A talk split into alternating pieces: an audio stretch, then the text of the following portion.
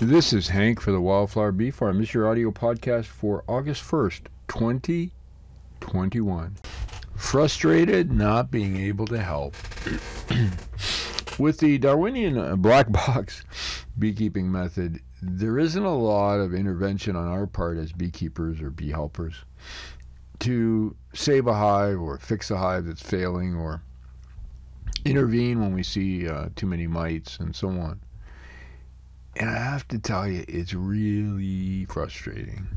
Um, you can see things coming, so when a hive starts to fail, you look at it and you say to yourself, okay, I know there's no queen in here. And, and as I've said last time, there's a number of beekeepers reporting that a lot of the queens didn't come back from their mating flights, and hives therefore were queen, queenless, which meant they had to put in a new queen cell or or put in an actual queen that they would have purchased somewhere else or taken from their own uh, production.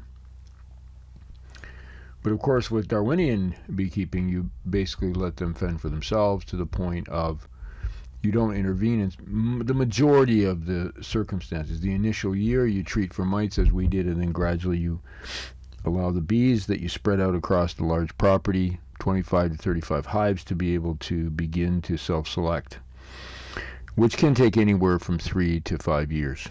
In the European model, they have research back 10 years where this has been successful in different environments, different uh, climates. So uh, that's what we're doing here on the Wildflower Bee Farm.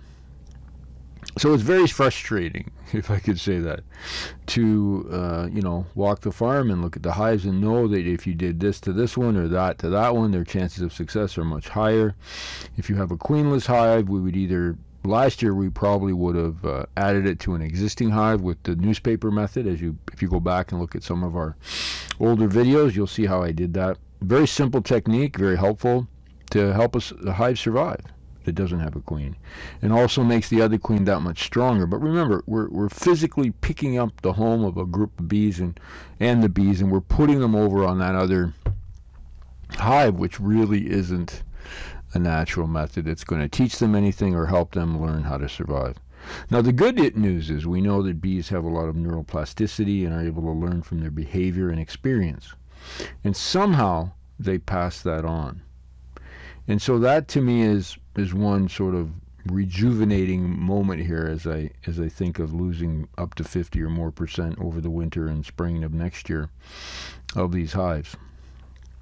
We'll see. Um, a quick update they're bringing in, uh, even though we're just finished clover, most of the clover, we still have some Alsike clover and a little bit of white clover uh, around the property. We, we really have a lot of sow thistle, beautiful yellow flo- um, blossoms, tons of burdock. The burdock is just, the bees are all over it as if you'd think it was clover. They're so uh, excited about it. Uh, and very shortly, um, the goldenrod and the frost aster is going to start, and that's going to be an incredible um, experience and also an incredible view. So the bees are sort of still bringing in pollen in, from different sources. There's such a variety now with the wildflowers, and and they're bringing in different shades from white to orange to dark gray. Also seeing propolis being brought in. Uh, the other day, I, I was able to look at a video of one of our log hives, and uh, they were actually taking out uh, looked like a drone uh, larvae that wasn't healthy. So the the behavior that we have witnessed in some of our other hives, primarily what we call uh, hive um, hive six and hive twelve, um, those hives, you know, the behavior that they exhibit um, appears to be really significant when it comes to um, you know, self cleansing and cleaning, and so hopefully that trait's going to be passed on.